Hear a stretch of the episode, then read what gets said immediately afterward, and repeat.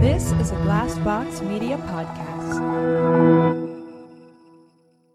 This podcast is sponsored by Ramp. Are you the decision maker in your company? Consider this. For the first time in decades, there's a better option for a corporate card and spend management platform. Meet Ramp, the only corporate card and spend management system designed to help you spend less money so you can make more. Most corporate credit cards offer points as incentives, but those points amount to less than their worth in real cash value. Ramp's business cards offer you cash back, real money in your pocket. Plus, you control who spends what with each vendor. And Ramp software collects and verifies receipts automatically, which means you'll stop wasteful spending and close your books in hours instead of days. Businesses that use Ramp add up to 5% to their bottom line the first year. If you're a decision maker, adding Ramp could be one of the best decisions you've ever made. And now get $250 when you join Ramp for free. Just go to ramp.com slash easy. Ramp.com slash easy. R-A-M-P dot com slash easy. Cards issued by Sutton Bank and Celtic Bank members of DIC terms and conditions apply. Okay, round two. Name something that's not boring. A laundry? Ooh, a book club. Computer solitaire, huh? Ah, oh, sorry, we were looking for Chumba Casino. That's right. ChumbaCasino.com has over 100 casino style games. Join today and play for free for your chance to redeem some serious prizes. ChumbaCasino.com. No purchase necessary. Full prohibited by law. 18 plus terms and conditions apply. See website for details. Love this podcast? Support this show through the Acast supporter feature. It's up to you how much you give, and there's no regular commitment. Just hit the link in the show description to support now.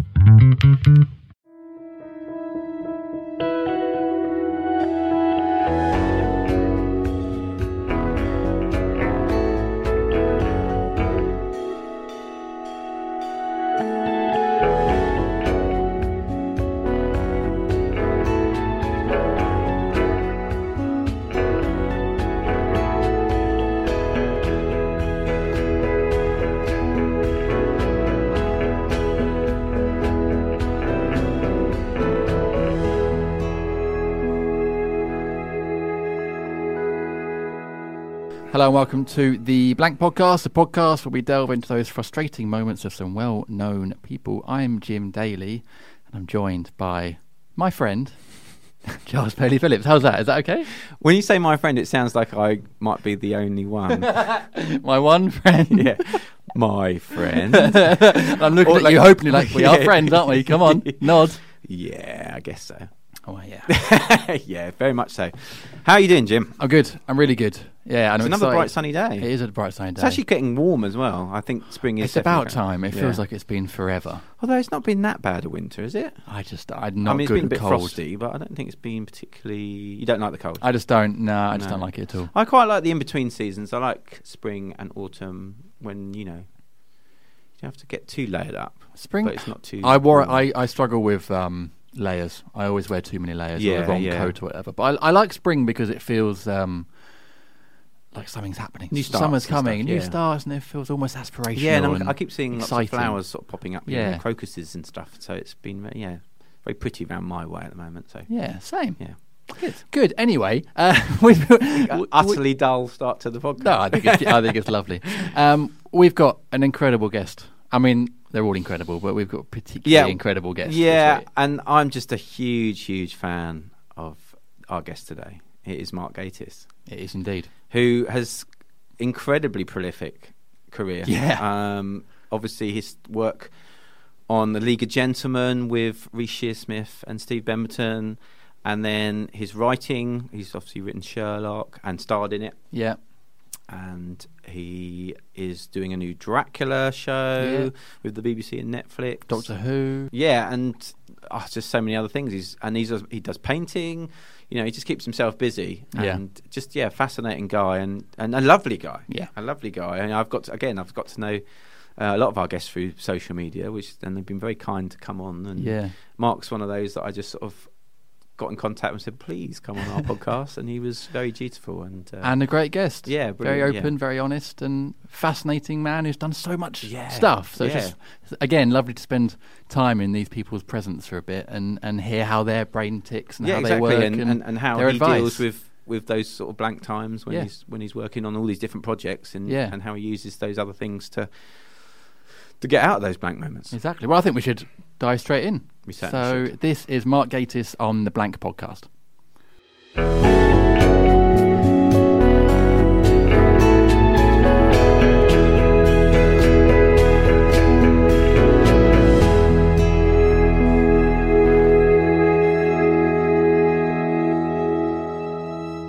Mark Gatiss, welcome to the Blank Podcast. Thank you.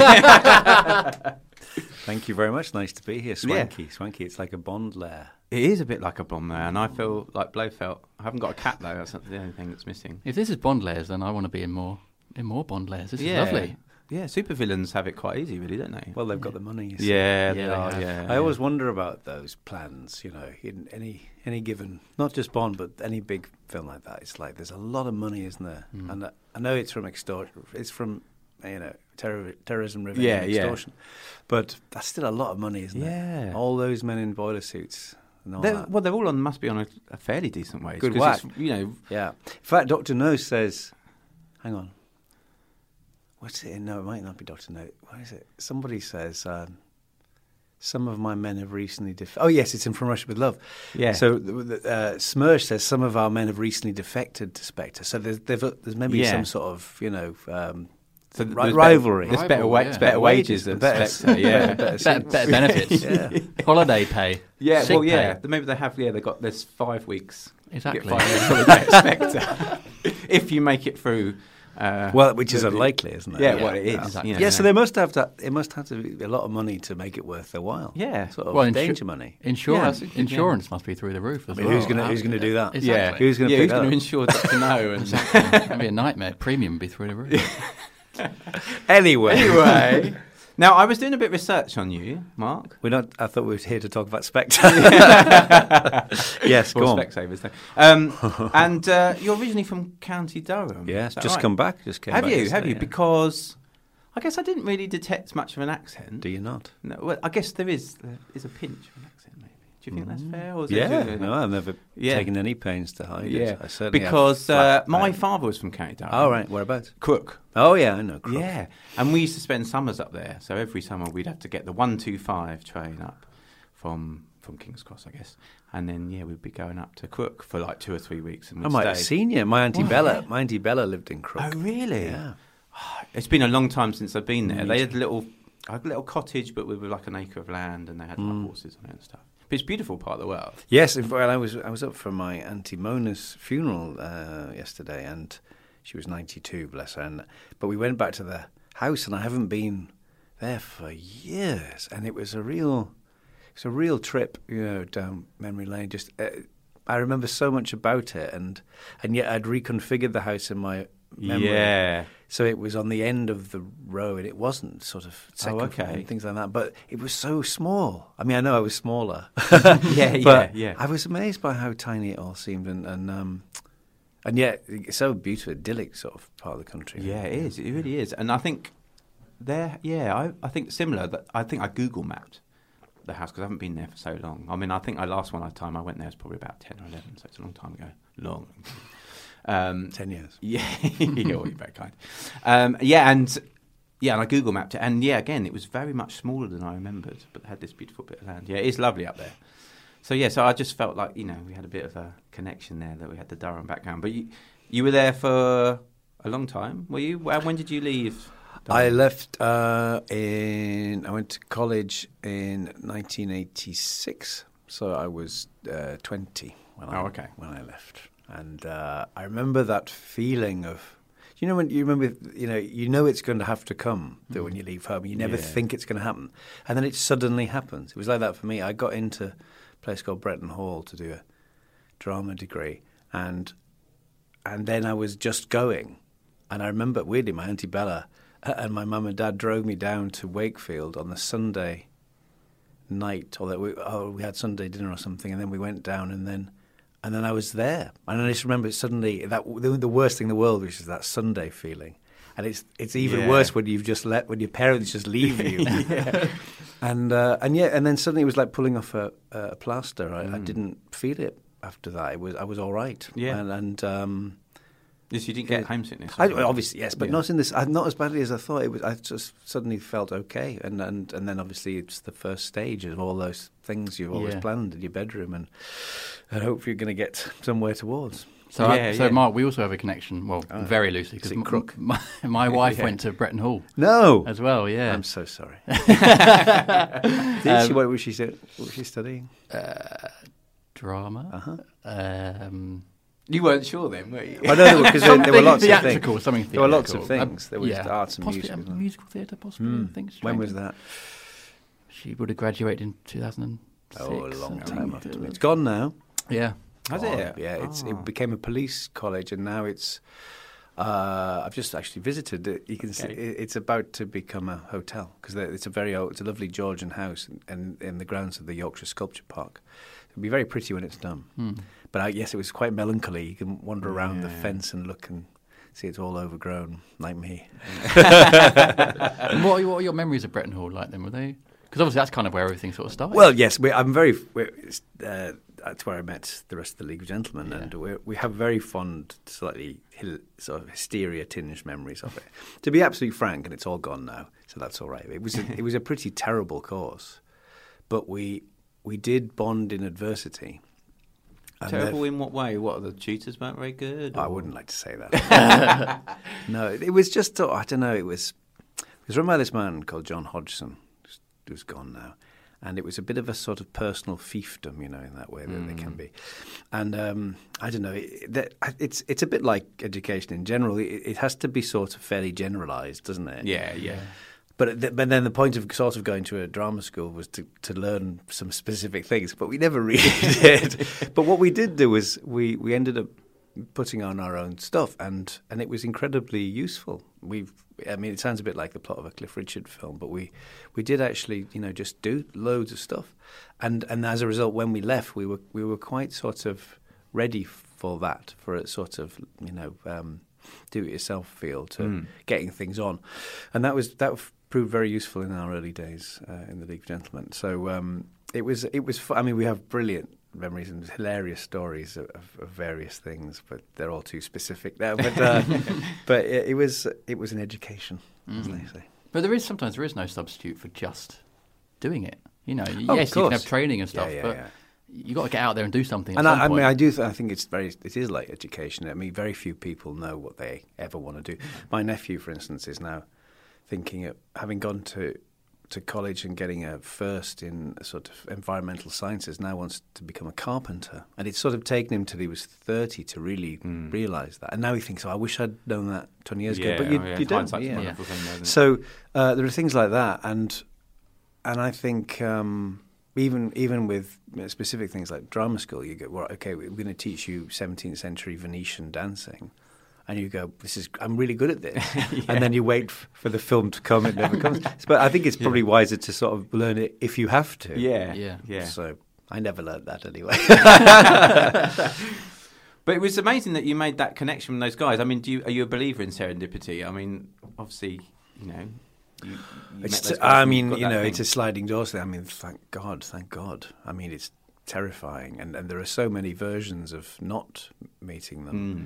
And who knows? Who knows? I mean, weirdly, I I always did know what I wanted to do, uh, which was to write and to act, and I never thought I'd be able to make a living at it. So I was very blessed in the sense of always knowing that, and then get, getting it to come true. Um, but but you know, it's. if you unpick all the stages that get you to a certain place, it's frightening how, how serendipitous it can be. In a, you know, one missed phone call or Yeah, or whatever. Who knows? So, but then that's a different podcast altogether. It's the alternative life story. Uh, yeah, a good idea for a podcast. Yes, it is. What would you be doing now? Sort of anti-desert island discs. My eight least favourite record from my other life as, a- as a bin man. Um, so yeah, gosh, it was. Uh, but it, you know, it's that wonderful thing about when you meet people you become friends with, or you just get on straight away. There's a sort of shared uh, history and a shared sort of um, take on the world. Really, that's what that's what it is. I mean, there was a very early incident at Bretton Hall where we were doing. We had to do what I will loosely call a mask workshop, which essentially involved like drawing some sort of face on a paper plate. Oh, It's okay. true. and sort of putting on.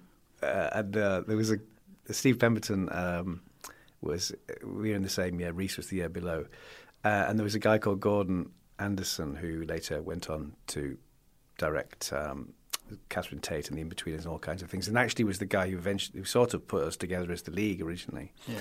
Bless him. And uh, Gordon had drawn this very basic sort of you know smiley face on his plate, and I was just going, oh god, this is terrible. and I just glanced over, and he was looking at me with his paper plate face, and somehow I could read his expression. You know what I mean? I thought, you are a friend. Was it at that moment that you realised this maybe not quite the best course? Yeah, it was about day, I think it was day two. okay. Do you think there's uh, when you're going into the creative world and, and industry, but you're doing it a part of a group? There's almost that kind of solidarity and support there that isn't there. Maybe if you're going up to do stand-up comedy or something on your own. Do you think it's more helpful in those early stages? Uh, yes, I, I think it is. Ex- except in the same way, you just you have to know your own mind. I mean, it's partly you know the arrogance of youth or comparative youth, but you. It's very important that I think because it's so easy to get diverted and diluted. I remember what we did when we when we first got the league together. We we would we sort of tried to do our sketches. Uh, on the stand-up circuit, and it was disastrous because you, you know it just doesn't work. You need you need to have a sort of enshrined atmosphere, and you can't come off the back of someone doing observational comedy and then have three ten-minute sketches. It just it was didn't work. So we decided to um, kind of curate an evening, and that's so we got this residency uh, at a place called the Canal Cafe Theatre in uh, Little Venice, and and it worked brilliantly. But um, but I, but we had you know, and, and then we started to get people coming, and then a few producers came, radio producers and stuff like that. And I remember very early on how how easily we could have been pushed to one side or another because. You know, quite learned people would say, uh, "Well, I, I think I think it's marvelous, but the sketches are too long. They're too dark. You need a girl. You need a song. All the all these old-fashioned things, you know." And you and you just think, "Well, I, we don't want to do that because Yeah. people have done that." And and yet, you know, if you, if you're on your own or if you feel slightly less sure of yourself, Mm-hmm. you might make those compromises and suddenly find you're trying to do something that everybody else has done. yeah, yeah. I mean, that's an easy, it's easy to say if it works. yeah, yeah, yeah. but yeah. Um, it's true. You, you you can be very easily diverted and distracted. And one thing we did, we sort of made a pact early on that we wouldn't get divert di- get distracted from the project. So Hmm. we knew a lot. We knew several people in comedy who had, you know, as soon as they had a little glimpse of success, they one of them had gone off to do this and another that and another that, and and they've lost focus on the main thing. And as a, as a result, their their big project, which was meant to be their show, sort of didn't quite happen and mm. things like that. Which I, th- I think is still very relevant, you know, especially yeah, now I'm venerable. Uh, mm. these days of panel shows and stuff, when mm. when that seems to be the only way to get on the telly, Yeah, yeah, it's very yeah. easy to split your focus and think that that's what I must be doing. But it's hard when you're driven by, well, maybe not driven by, but when you've got pressures like need to make money, need to, need to pay the rent and stuff, and yet you've got this passion that you know you're good at and you know you enjoy doing, and it might not be bringing paying the bills yet, but it might be heading in the right direction for you or in a direction. It's difficult to kind of balance all and, that and out. Of course it is, and and then and then you look at every biopic, including Bohemian Rhapsody. Is, is th- there's someone on the sidelines who who nearly did it. Yeah. uh, the, the guy who left Queen, or what they were called, Smile, I think. Then it left because he got a job as a fitter or something. steady. He just think- it could so easily Yeah, have been yeah. him. Tim Brooke Taylor was nearly in Monty Python. Really. And uh, you know, I, I so love the goodies of it, and he's got this amazing sort of different career, radio and everything. But being a Python is a sort of it's a different thing, Yeah, isn't it? yeah, absolutely, I think yeah. that in a way that's a slightly random selection of people who'd worked together on different things, and I always find that so fascinating, and slightly Yeah. scary the way that life could have turned out. yeah, yeah, yeah. I think Tim Brooke Taylor would have been in in like Life of Brian or something. like that. it's a bit funny, isn't it? I was thinking with League of Gentlemen as well, because obviously you've talk, you've touched on it a little bit with saying that you know you went through these different stages. Was it always TV that you thought you would be headed to, or was every stage a sort of little surprise or? A, you know, I suppose new the way of doing it. The the the, the aim was that I mean we started we started live because we that's what we did. Yeah. and uh, the, but the, the the traditional route then, and it has changed a lot now. But the definite traditional route was was radio and then TV. Yeah.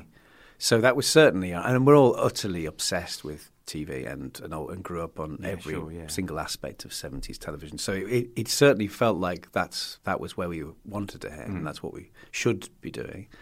Um, the radio series actually was incredibly useful, and um, I've said this before, but it's, it's it, when we did the we did the first radio series, and then we did the first TV series, and there was a there was a there was an actual thing at the BBC at the time which was meant to stop people uh, from defecting. It was called Bi-Media. So that the same team who had made the radio would actually make the TV shows. Very good idea. Uh, it sh- they should still do it. Yeah. yeah, yeah. Um, so we did that, and then we wanted to make a second radio series, and they didn't want it. Oh. And we literally said, "Oh, we'll just we'll just make another TV series then." It was so strange. We won a, we just won the BAFTA. It was like, "Should we?" Do you know? Okay. Okay. So we did, and we re- we really wanted to do. And, and that, Did you that- ever find out why? Yeah, we got a letter about six months later from the new head of comedy saying, "Oh, for Christ's sake, I'm so sorry," but, but it was too Yeah, late. yeah. We just, you know, but uh, it was really useful because we, we developed the idea of the of the town there, and uh, and and we wrote things especially for radio, which actually then became TV characters and stuff like that. It was very useful and great fun, and also as a, again as a big fan of. Of radio comedy, yeah. it was just amazing. We the, I've, some of my happiest memories of the early days of the show are uh, recording in the radio theatre. You know, and it's an Art Deco delight, and you get a live audience, and you feel like it's you feel like you're in ITMA for half Yeah, the time. It was marvelous. And I guess writing for radio as well brings up different skills than writing for TV. So it makes you kind of look at comedy Yes. and what you're doing from slightly different angles. Completely. I mean, you realise how much you you know. You, I mean, uh, if I listen to it now, uh, which I really do, but um, you know, some of our best stuff isn't very well served by radio because because some of the drama of it just sounds like dead air. Yeah. and, I, and I know I remember at the time thinking that we we've nipped that pause up too much. It's just it's a bit sort of hysterical. Things like Cave Guy and the Best Man speech, they're too squeezed. Yeah. You need a bit of space. And yet other things, uh, Dr. Chinnery was developed for the radio Oh, because it was like a, you know, you can do lots with exploding Yeah, yeah, creatures yeah. Uh, in sound effects. Yeah, and it was, that was very old fashioned, really. Yeah. Um, so I was looking through your Wikipedia, Oh, God. and aside from the, aside from the fact that you do, I've done so much stuff. I mean, you've worked so much, and you seem very busy. But a lot of what you do is sort of macabre. That seems to be kind of almost your thing. I- Would you agree with that? And where did that kind of develop? Where did that My come from? My husband says I'm creepy. he says it all the time. I've just done it in a creepy voice. Can't help it. uh, yes. go oh, around the house God, just yes, say, "Do you want yeah. a cup of tea?" yes. um, the night wake him up, you know. just looking creepy. I just sit in the corner. Just with a paper plate. in a, in a, in a rocking chair. Let me in. Uh, yes, I mean it's it's abso- if you use that tired old expression, it's absolutely in my DNA. It, Yeah. it is. It's just since I was tiny. um, first horror film I saw was Brides of Dracula. I was four, and and it, it's a it's a strange thing. It's a kind of like anything. It's like any anything any palette. It changes through your life, and I used to be very blood, bloodthirsty child and teenager. I'm much less so now. I still love horror, but I like different shades of it. Some of it I can't bear Yeah. anymore, uh, and I can't. I'm very squeamish. I love ghost stories. Always, they're my favourite things. But it's sort of it's more inflections, you know. Um, and and I also think it's quite nice to go back to things that you venerated as a child and go, I don't like that anymore. Yeah, yeah, It's yeah. it's quite liberating to not hang on to stuff. It's a bit like Yeah. those decluttering manuals. Yeah. you're allowed to do that, and also you're allowed. What's really exciting is to find something totally different. And so my my macabre tastes are, are very much still there, but it's it's a different sort of version, different inflection, and I find I, I get it from different sources now.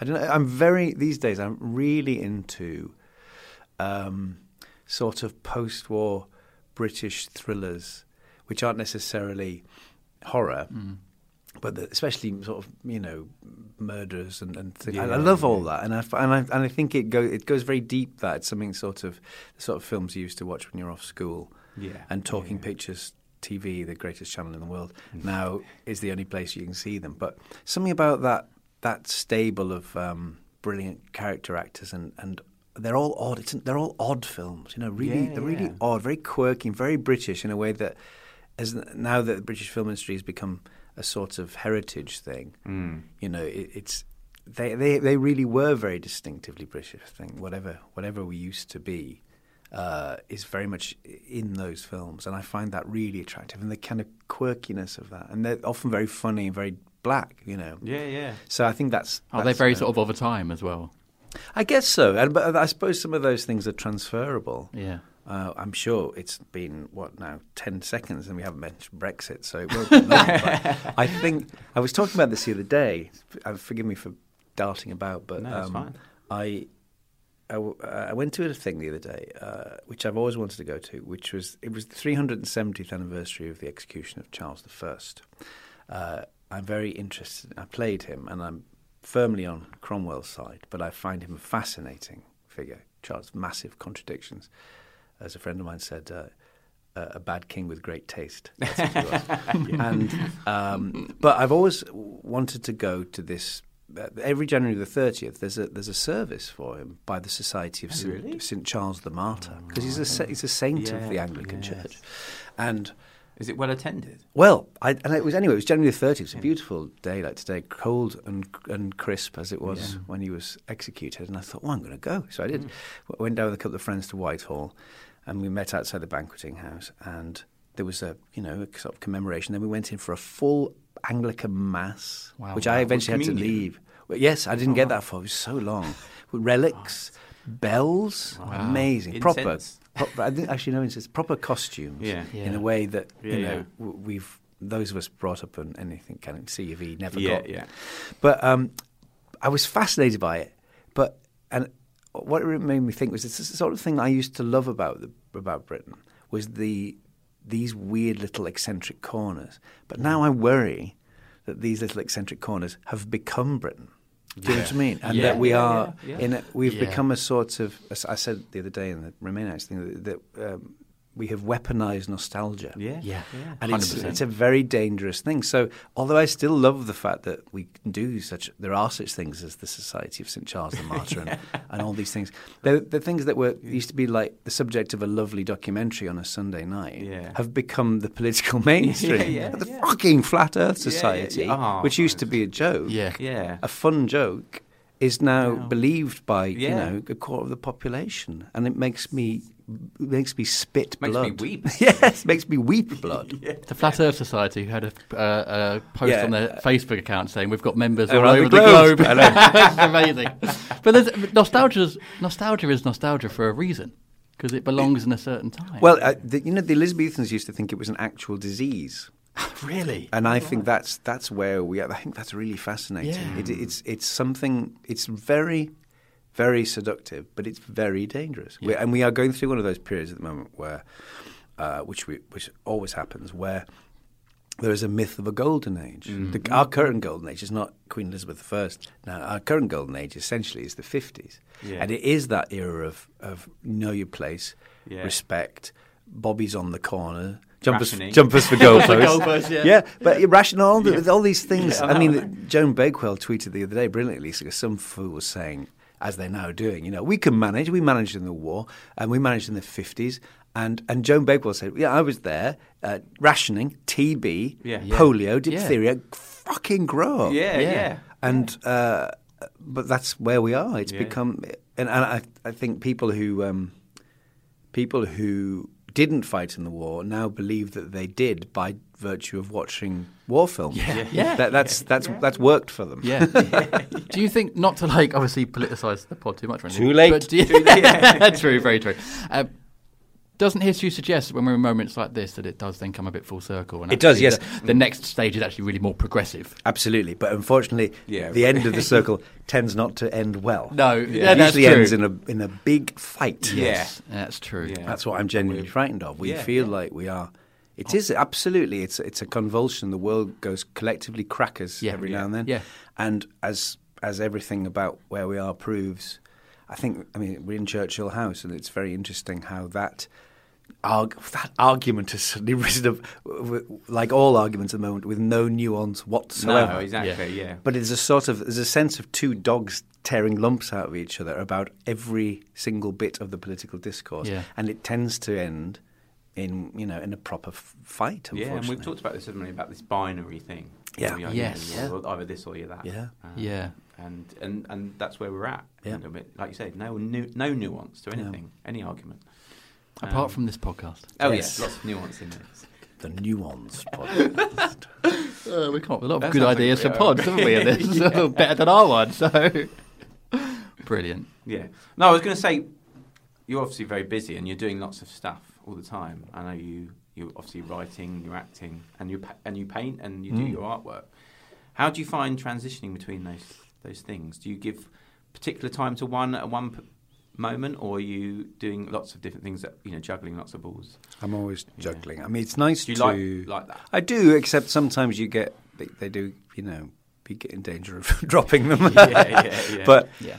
uh, I mean, at the moment because we're doing Dracula pre-production, and I'm not acting at the moment. I did a, a radio play the other day, but I haven't got any plans for anything for the next few months because I just want to focus on that, and that's nice to be doing that and behind the camera and, and getting all that uh, together.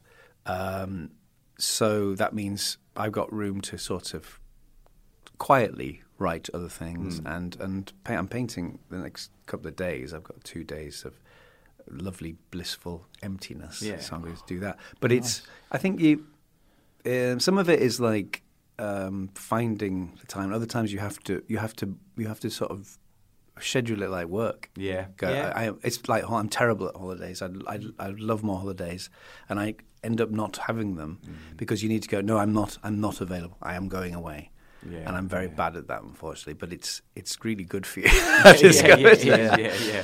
So in the same, you know, like I'm, this weekend, I'm going. I want. I want to paint and not really have anything else going on in my head, and, and think right. I can definitely devote lots of hours to this. Yeah, so the and enjoy painting's a you bit of a release, is it? Oh yeah, it's a hobby really. I just Yeah. yeah, and it's uh, I love it, and I love trying to get better and uh, learning stuff. I think I find that very exciting um, about about it. Is you know we all spend all our childhood trying to get away from school and learning stuff. Yeah, yeah, then yeah. it's, it's very exciting if you do it voluntarily. I Yeah, yeah. and whatever it is, learning a language or reading books or whatever. absolutely, yeah. It- I think everyone gets a sort of buzz from that, and I and I know uh, a friend of mine was saying, telling me the other day about um, pirates. This is amazing.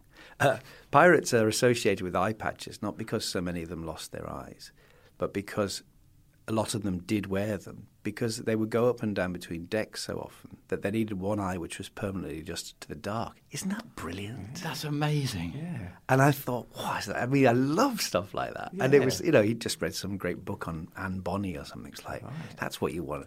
And I, I, I find, I feel voraciously uh, hungry for stuff like that. And I, I, I find it really exciting. Yeah. That is excellent. Yeah, just those random little facts, Yeah. little Yeah, yeah. conversation filler things. yeah, yeah, yeah, yeah, It's just a shame that learning stuff, as you're saying, like languages or anything like that, it's just so much harder once you're out of school. Oh, it's always hard. It's just I tried to. I, I'd love to speak Italian. That's what I love to do. And and I did try that Michel Thomas thing, which is meant to be a sort of shortcut. And I, we were in Italy a couple of years ago, and I used to go running around uh, the, the village with it on my headphones, and and I thought, "Yeah, this is working. And you know, I can order a bottle of wine and whatever. And as soon as we came home, gone. Yeah, because exactly, the terrible lesson is. You have to do the work. yeah, yeah, oh, yeah. there's no yeah, there's no substitution for that.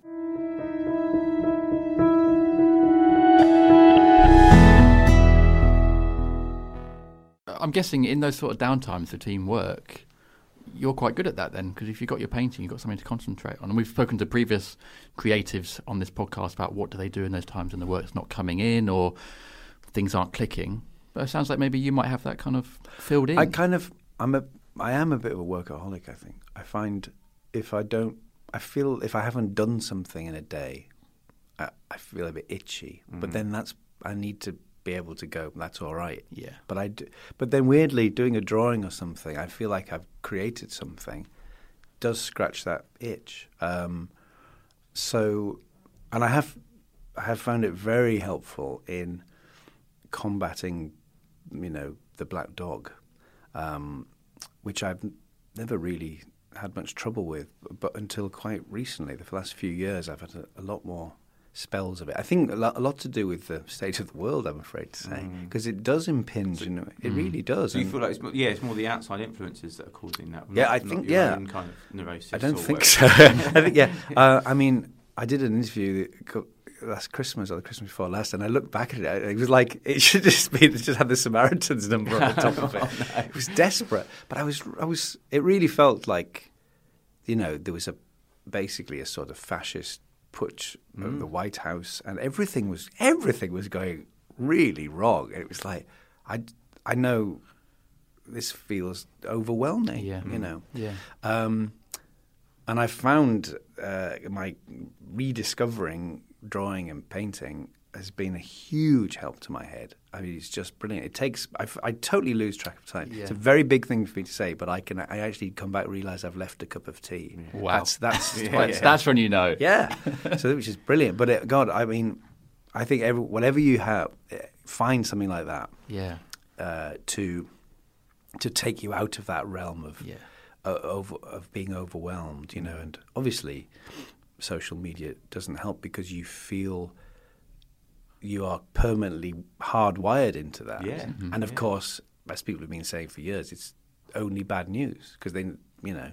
That there isn't a good news channel. That thing that Martin Lewis used to say. People mocked him Yeah, for yeah. that. I think Yeah, he was right. Yeah. Because they're, you know, they're incredibly great, wonderful things that happen. and They never get any airtime. You know, the, the discovery of a new antibiotic, incidentally, the only important thing, is like number seventeen on a on a Yeah, news. a news It's like this. yeah. This should be the one. You know.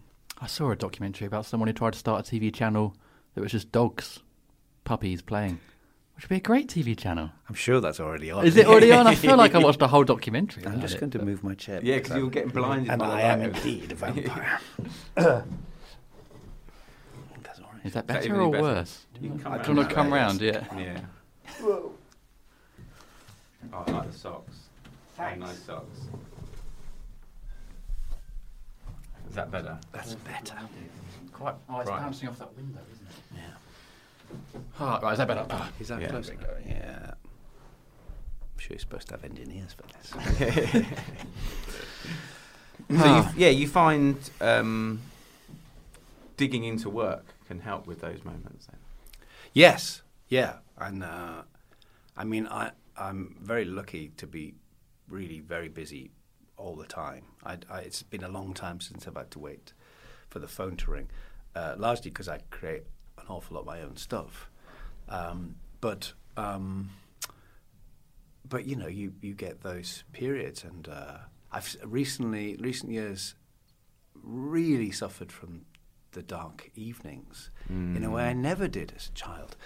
I used to love, I hated the summer. I used to find it so boring. and I love bonfire night, Halloween and Christmas and that whole thing. And then even into, you know, January, February, I like the coldness and, and, and I still love the festive bits. But I Yeah. find, as, as um, Robert Hardy says in the stores of Barchester, I find I absolutely shrink from the dark evenings, and I really do. Uh, but so that having something like painting to, to do then Yeah, has been yeah. incredibly helpful. Yeah, because it's it's because yeah. it's getting out of that that dark spot, as you say. yeah.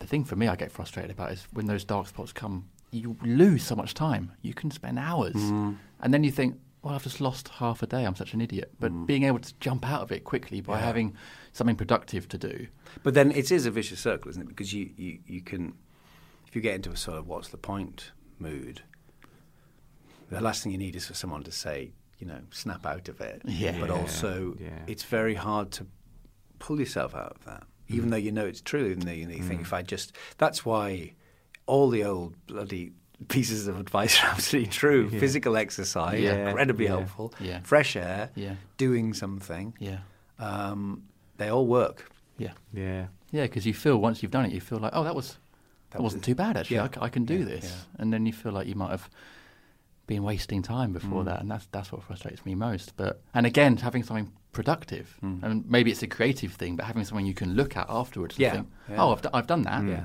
yeah. I actually physically did that. Yeah. Because you've got to sc- uh, scratch that creative itch. And also, if you if you if you have an unstructured life, an unstructured day, uh, the, the, im, im, sort of imposing some kind of structure is really good. Mm. So if you feel right, I've, I've written I've written two paragraphs today, or I've written Yeah, yeah, yeah, words, yeah. or I've done a drawing or something, you go there it is. Yeah, And exactly. and you think, well, that's the equivalent of me. I can I can have my lunch now. Yeah, I yeah, feel yeah. all right. Exactly. And and although what people always imagine is the great attraction of not having a nine to five, Mm. it's also it's a good problem to have. Yeah, but it's it is difficult because you uh, in, a, in a different way because you, you need to have something. Yeah. You need to have something, otherwise you just never get out your pajamas. Do you? Well, we're brought we're brought up to have structured lives. Yeah. You know, we go through school and that's Yeah. all structured, Yeah. and you might have a job somewhere before you become a creative. Mm. That's structured. To then go to something that's not. Actually, I think your your brain and your body is Mm. like, well, hang on, I'm not, I'm I'm not used to this. This isn't what I was told to do. So it is. I think you're right. Finding that structure. My wife's got a friend that is a freelancer, and she leaves her house in the morning, walks around the block, goes back in the house, and she's at work. And then at, f- at 9 a.m. and then at 5 p.m. leaves the house, walks back round the block, goes back in again. He's like, right, I'm home from work. Wow. And that's her tricking her brain She's into completely mad. Yeah, she sits in the park with a, with a briefcase full of sandwiches. but it works for her. Yeah, no, that's good. That's true. I mean, Yeah, you, well, you it know, works for you, I suppose, yeah. And it's like having a, an office that is actually two doors down or something like that. Mm. It's, Yeah. it, it, it, whatever it takes. I think that's the thing. Yeah. People are. Everyone has a different thing, don't they? Different Yeah. method. Mm. Now, I I mean, this podcast is about blank moments, and I wondered how you are in those moments when perhaps perhaps it's not working on the page. You know, when you're writing, or you know, if you're not inspired to paint. How, how are you in those moments? Oh, terrible. I mean, I, if you ever read a thing from anyone saying that there's no such thing as writer's block, or, or any kind- it's it's it couldn't. It's such a lie. Mm-hmm. Yeah, it That- is, yeah. it- dreadful. I mean, I've I've almost literally banged my head against the wall sometimes, just going. Well, there's a wonderful expression in Sherlock Holmes, cudgeling my brain. you just go, come on. Yeah. Where well, think of some think of it or what what if it's some elusive thing or just the oh god. And it's dreadful. But then I suppose I've learned to not push it too far if it's not coming. Well I don't know if you find this but almost without exception it's a day when I really really could just do one thing. Like Yeah, yeah, right I'm. I'm, I'm at my desk at quarter to nine. I've been for a run. Dog's been taken out. It's a beautiful day. Incredibly free nothing Yeah. Yeah. somewhere around quarter to 12 you go oh god i'm going to watch a film Yeah. Yeah. and then suddenly you get something on a day when you've got three meetings and you've Yeah, got and yeah. it's all bitty and you go oh and then you try and claw your way back to a free day Yeah. and then when you get there it happens again Again, yeah. so, I think that's just the way it The goes. nature of it, yeah. But I, I, I've got good at. It's a bit like sketching, same way. If you, it's, it's like trying to. f- You can fit things in, and you can essentially you can scribble things down in whatever form. I think that's very helpful. And then you don't. Again, you don't feel like you've just not done it. Hmm. But the, the, it's good to be kind to yourself, I think, and go right. I know I will. For me, my my method, I, I know I can do more in one good day than six days of of fragments. Yeah. Yeah. And sometimes I just say, well, it's not going to happen today. Give up on it. I've hmm. got too much admin. I've got too much stuff to do. Too much bittiness. You know, you've got an appointment at the doctor's, and then you've got to go into London for something, and then oh, there's a and you go, oh, it's not going to work. Forget about it, and don't beat yourself up about it. I guess. Yeah, being kind to yourself is a theme that comes up in this podcast a lot, Yeah, yeah, actually. yeah. It sounds like not a lot of us are doing it enough. Yeah, very much. But it is There important. should be a, a national kindness council. They should. Ah, there should be. Coming up with some great ideas in this Yeah. podcast. it's like a brainstorming session. It's absolutely brilliant. Um, yeah. Well, I was going to say the other, one of the things I was going to speak to you about was um, obviously you've worked on some huge behemoths, you know, with regards to your TV work, and how how you cope with that. Really, I mean, obviously the league was a huge success, and then you've worked on projects like Sherlock and stuff. And is, is there an adjustment you have to make uh, in your life for to, to deal with that kind of stuff, or do you feel like you don't? You know, it's fine. You're not. Um, it's not affected I you in any way. it- no, it's it's it's a bit of both. To be frank, I mean, you know, the league was our show, so we never had any expectation it would become a huge success. Mm. Thankfully, it did. But then you just go, well, you know, it's our show, so we just did three. Uh, anniversary episodes and, and the tour and, and um, wonderful response. Which was wonderful. Thank by the you way. very much. Yeah, I saw you in Brighton. It was very good. Um, but but you don't feel any obligation to. Is we're not going to suddenly just you know do a survey of what people want to see. you just have to do Yeah, what you yeah, want. Yeah. Uh, Sherlock was a you know a, a childhood dream come true for me and Steven Moffat, but. And then it became this extraordinary success. But you have to just make what you want to Yeah, make. sure. Yeah. Yeah. We did. I mean, Yeah. you know, that's not to say we, we don't ignore things completely because there were things like um, after we killed Sherlock, as Doyle had done before us, um, we were aware that in the 18 month gap, it became an international talking point. And we thought, well, we can't just say, this is what happened. Yeah. So we, we did we had some fun with like fake beginnings and stuff because it was like so you know that's that to some extent you take account of that but Mm. you don't then just go through 300 million fan pages going this is what I because people demand things. People Yeah. get very Yeah, entitled yeah. and that happens all the time with anything with any kind of following really. Yeah. uh, and it is it's a success problem. You don't get it Yeah, with things that people don't watch but you just have to screen all that out Doctor Who and Doctor Who the same. You know, I Yeah. mean, I'm a lifelong fan. It's my favourite show since I was tiny, and and then working on it was amazing. But it's very much about trying to work on a new show for a new audience who would be nostalgic for their era, and you can't be totally locked into the prison of the past. Otherwise, you might as well. It's just you're just doing endless pastiches of, mm. of what you grew up with. Well, I was going to say those. I mean, like you know, you're obviously into horror and Sherlock and Doctor Who, all things that have got a huge fan base already. Is that tricky dealing with a fan base that's locked in and wants a certain thing out of? Well, it's a bit. It's a bit like social media i- i- in a in a way that, that you you can look at it or not. Mm. Yeah. You also, you know, I often think when you see some sort of massive Twitter spat, and you think, well, if one of those people wasn't on here, they'd never know. No. they'd never. They would literally never know unless someone took the trouble to write them a letter, and they'd go. Hmm.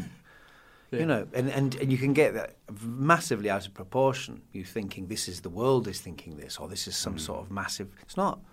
And I often found that with, with Sherlock, you know, you'd people get quite heated about opinions on certain things and, uh, and certain issues, or and then you just bump into someone and says, "Oh, are you doing any more Sherlock?" I like that show. Yeah. that, Yeah, that's what it. That's yeah, all it comes down to. Yeah. And so you've got to try and get it proportionate, I think. And obviously with fan bases, um, you know, I'm, I'm, we're all fans of something. I'm a huge fan of lots of things, but Mm-hmm. You and you, and I know I know that feeling, uh, but at the same time, um, I think I think what you what everyone respects is the desire to push things forward, uh, and also give you different versions. The the best aspect of it all, I think, is a sort of healthy embracing of different types of things. So, weirdly, Sherlock uh, came out of a conversation years ago. Um, that Steve and I had, uh, had on a train about updating it, and you know the Basil Rathbone films were updated, and it was heretical, but it was wonderful, and we thought well, we could maybe we could do it again, and and I had been invited to address the Sherlock Holmes Society of London, the House Com- House of Parliament, and. Um, I was amazed at how em- how completely embracing of the idea they were. You'd expect them to be Oh, okay, the yeah, yeah. most sort Yeah. of fog bound and Mm, fossilized. yeah, yeah. They thought they they loved it. I thought well, we, we really took sort of inspiration from that. It was like, well, you know, why not? And it, to me, it's it's like that you see those sort of deadly arguments in the papers about um, an all-female Julius Caesar, and you think, for Christ's sake, there'll be another one in ten minutes. Yeah. It's not, Yeah, Shakespeare's play is not going to be burned Yeah. Yeah, no. by by this. So why don't you just see? yeah, embrace it. You might, You you might actually you might like, like it. it. Well, what's you know what's life if we can't evolve and we can't try things differently? It'd be Brexit. Very. bu- yeah, Yeah, exactly. yeah, yeah. Well, that's that question. It's done. 2019. That's what. Does um, do you put a pressure on yourself when you're working on something like Doctor Who that you were such a big fan of, and then you're working on it? is there pressure from within? Yeah. Um, yes. I mean, uh, in the sense of, well, you you know, you want to, you have your favourite stories and think, I wanted people. Well, I to can say, like were you writing? and, For, you, do, do you turn it on yourself? Like, am I writing this for me? Yeah. Because I'm a fan. You know, it's- I want it to be like I want it to be, or are you writing it for the fans, or you know, are you just writing? Uh, well, no, I, it's it's. The, I, I mean, I wrote on it for ten years, and and uh, it was always about you know the new Doctor, and and and obviously, I mean, every single one of my scripts has some sort of inflection of my childhood, because you know I brought back the Ice Warriors, I always loved, and. And I and I was thrilled to do that, but I also did lots of new monsters. And I thought that's what it's it's about that. And I think the in the best way to to non to de-weaponize nostalgia, a little little drip of this Yeah. every now and then is is pleasing. Yeah, it's yeah. when it becomes you know the fan mentality in all kinds of shades of fandom is can be very very blinkered, and it's like no, you must do this because because someone said it in an mm-hmm. episode in 1968. Yeah. and and you go well. Th- most of the people watching have not seen the show. yeah. They, Yeah. they, they've seen Yeah. it since 2005, say, or, and Yeah. and I and I find that, you know, you don't want to sort of stick two fingers up at, at it, but you, at the same time, you want you want to have a healthy, healthy disrespect for it, Yeah. because Yeah. everybody has over the years, and Yeah. that goes for Sherlock Holmes, Doctor Who, Marvel, everything. I think. sure, yeah, yeah. So. Um, I I think you've got to just keep it in perspective and then just say, well, this is my version. If you like it, great. And maybe one day you'll do your version. Yeah. But also, you're being true to yourself as a Yeah, writer and a creator. You're yeah. doing what you believe in and what Yeah. you think works for you. And then, as you say, you put it out there and you see what the world says. Yeah. And then you lock the door Yeah, and yeah. weep. And delete Twitter. yes. Yeah, yeah. Oh, yeah, we'd be a lot healthier if we did that. do, you, do you find the writing is easier because you because you're an actor as well? Does that help? Writing is not easy. No, I know that. No. That, But- it- that, but should be written, if it was that a- should be written above every. Yeah, you know, it's not. It's one of the hardest things. horrible. Yeah, Um, yeah. Yes, in the sense of I've always liked uh, kind of characterizing. I, I, I, I speak things out loud, Mm. and I and I, I sometimes I write for act, certain actors, living or dead. If you know what I mean, like Yeah, a yeah, yeah. type. You go, oh, that's a that's a James Mason type character or something like that, and. Uh, so that's very useful, and I suppose that having a sort of ear for dialogue that's that's been very useful. Um, but I, I think it's like anything; you just try and do it more and get better at it, don't you? And, and uh, I, do, I would uh, even even in my busy schedule, uh, there are times when I, I wish I could quietly say, "Oh, I've written I've written a book."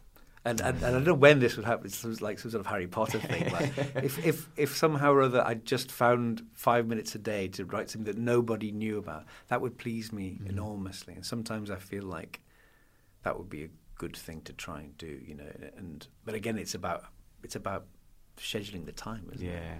I was just I'm just reading this wonderful biography of Bram Stoker actually, and he was astonishingly hardworking. I think he basically worked himself to death, but it's quite it's almost difficult to understand how he did it.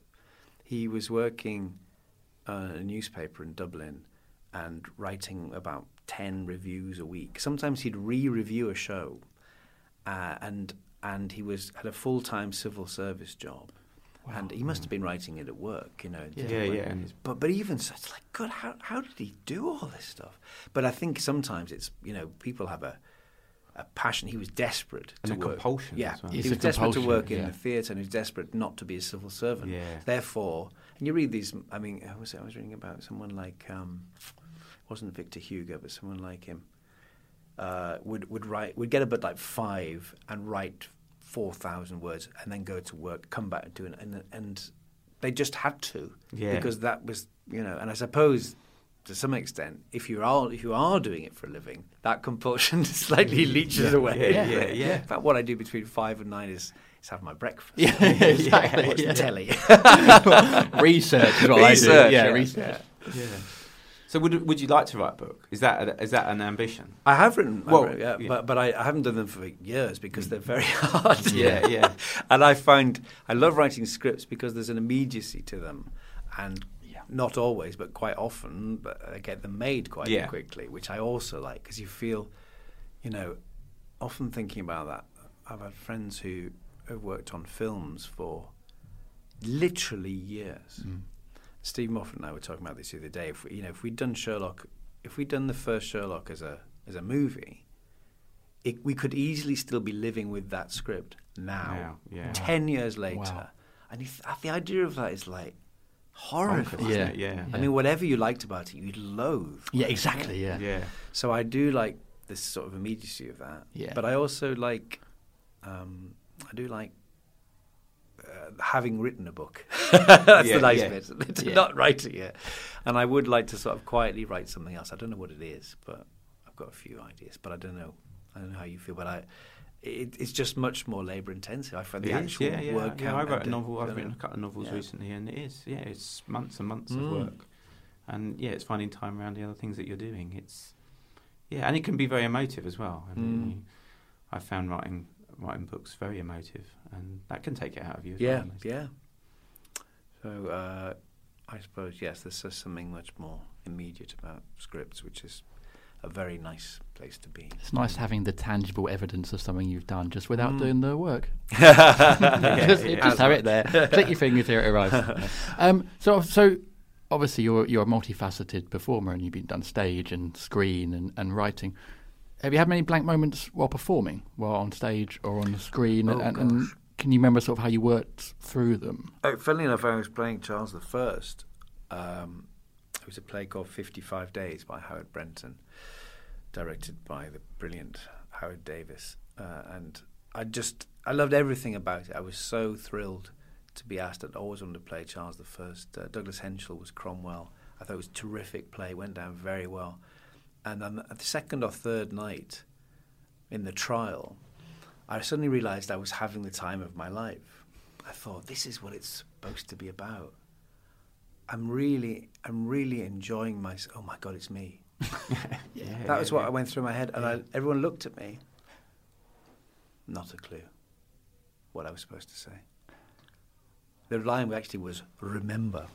Remember, I am your king, and uh, and I came. I was so I was so apologetic. No, everyone was lo- fine, and lovely about it, but it, it was only seconds, I suppose. Yeah, when it yeah. felt like a lifetime. But it's awful because I think, well, I made the mistake of enjoying myself. Isn't that Yeah, yeah, yeah. we're supposed to be doing? oh God, yeah. I mean, everyone has like dries or anything like that. It's more. I think it's more of a problem if you actually get the fear, which Mm. also is a, a big thing, actual stage fright, and um, and I've seen that happen, and I've I've experienced it a bit myself, you know. But it's uh, it's more than a blank. I think that that's that's the sort of I, I'd rather die than do this. Yeah. People do. People run away. There's a famous story. I won't, I won't name anyone involved. This this actor who was in tech, and they were about to open. I think the opening that night, and they came back from lunch, and his costume was just. He didn't turn up uh, on stage. They went to his dressing room, and his costume was just carefully laid out, and he just fled. Wow. Just couldn't couldn't do it. Do it, and that that does happen to actors who've been doing it for donkeys. Yeah, years. yeah. They suddenly get the, the fear, and um, that must be just dreadful because you Mm. think, well, I used to be fine. What's the matter? You know, you know. I do. Th- I think it's worse as you get older.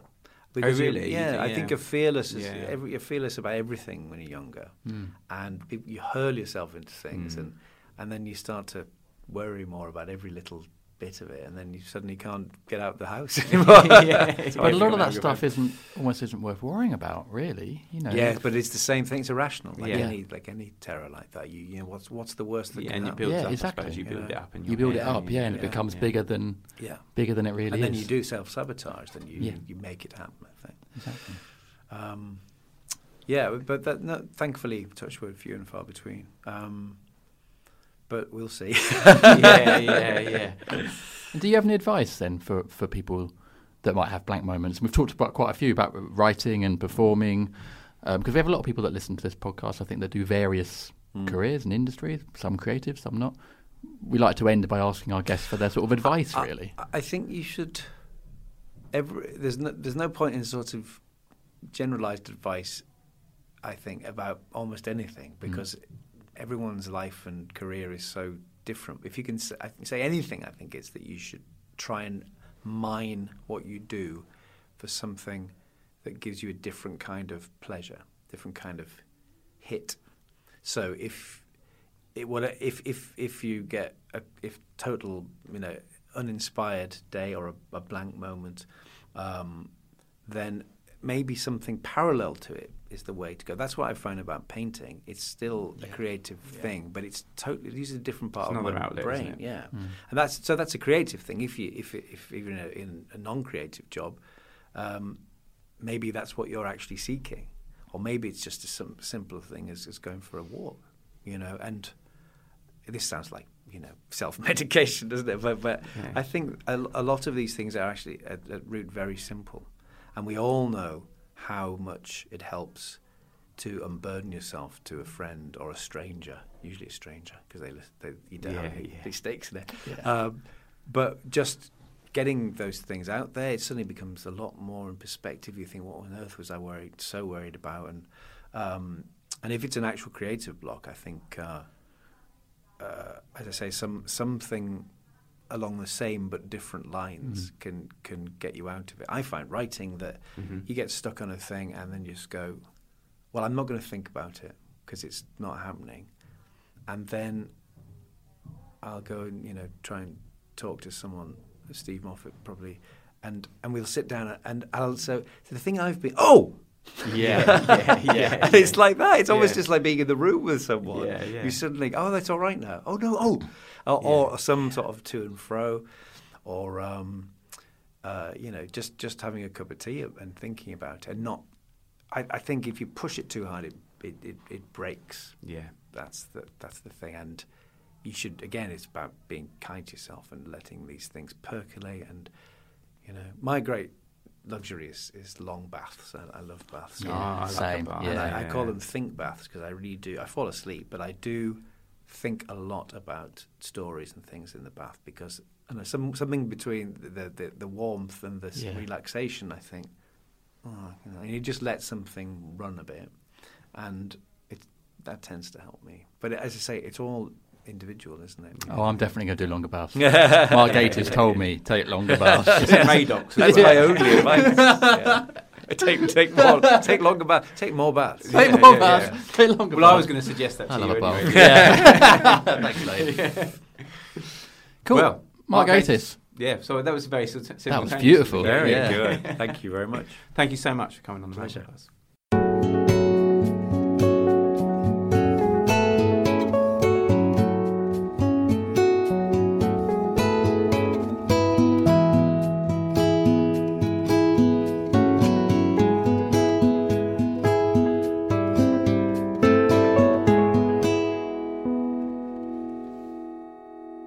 There we go. That was Mark Gatiss on the Blank Podcast. It was. What a brilliant guest.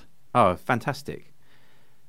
I know it's, I, I I don't want to keep saying it every week because I just like a broken record. But again, another great guest that we were able to sit down with for an hour and chew the fat with Yeah. about blank.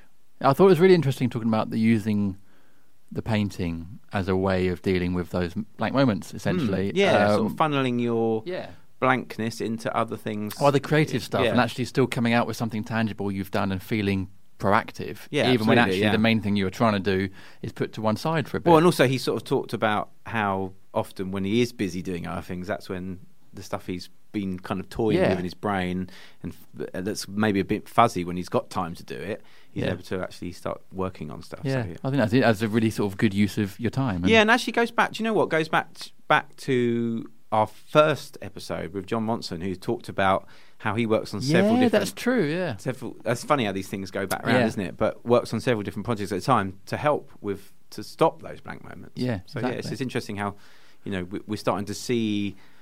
I mean, actually, there has been a continuity but through all the sh- episodes of Yeah. different ways of dealing with stuff. But yeah, certainly that's kind of come back from a full there circle. you go. Yeah. Good. Well, that was fascinating. Thank you so much to Mark for joining us. Really, really appreciate it. Uh, and we hope you enjoyed it as well. Now, as ever, you can get in contact with us on social media. We're on Twitter, Instagram, and Facebook. It's all the same handle. It is. At Blank Pod. It is indeed. And I believe you've got a tweet for us. I've got a tweet from Jodie who said she's been listening to the Blank Pod for the first time this morning on her commute. And she was listening to the Susie Dent episode, Oh, yeah. uh, which she said was very delightful, uh, especially learning uh, an old word, complicity, Oh, yeah. which sums up her general demeanour. So if you want to know what complicity means, you will have to listen to Uh. episode four of the Blank Podcast with Susie just, Dent. just, Goog- just Google it. No, listen to the Blank Podcast. Jim, that's not how we Sorry. promote our show.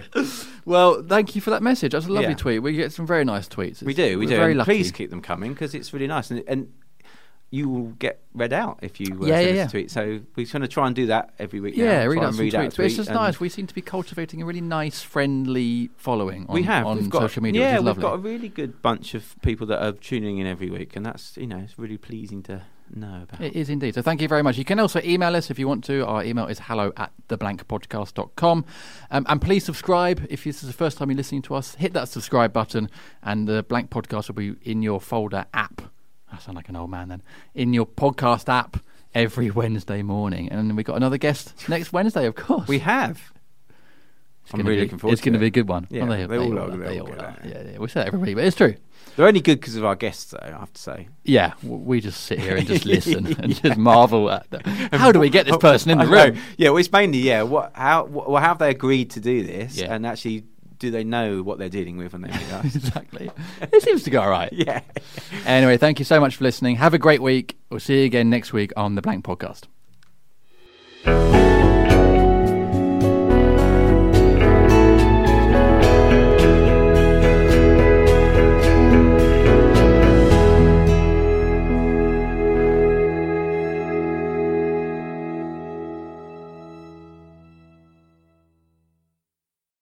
Guys, it is Ryan. I'm not sure if you know this about me, but I'm a bit of a fun fanatic when I can. I like to work, but I like fun too. It's a thing. And now the truth is out there. I can tell you about my favorite place to have fun Chumba Casino. They have hundreds of social casino style games to choose from, with new games released each week. You can play for free anytime, anywhere. And each day brings a new chance to collect daily bonuses. So join me in the fun. Sign up now at chumbacasino.com. No purchase necessary. Group. Void were prohibited by law. See terms and conditions. 18 plus. It is Ryan here, and I have a question for you. What do you do when you win? Like, are you a fist pumper? A woohooer, a hand clapper, a high fiver. I kind of like the high five, but if you want to hone in on those winning moves, check out Chumba Casino. At ChumbaCasino.com, choose from hundreds of social casino style games for your chance to redeem serious cash prizes. There are new game releases weekly, plus free daily bonuses. So don't wait. Start having the most fun ever at ChumbaCasino.com. No purchase necessary. VGW Group. Void were prohibited by law. See terms and conditions. 18 plus. This is a Glass Box Media Podcast.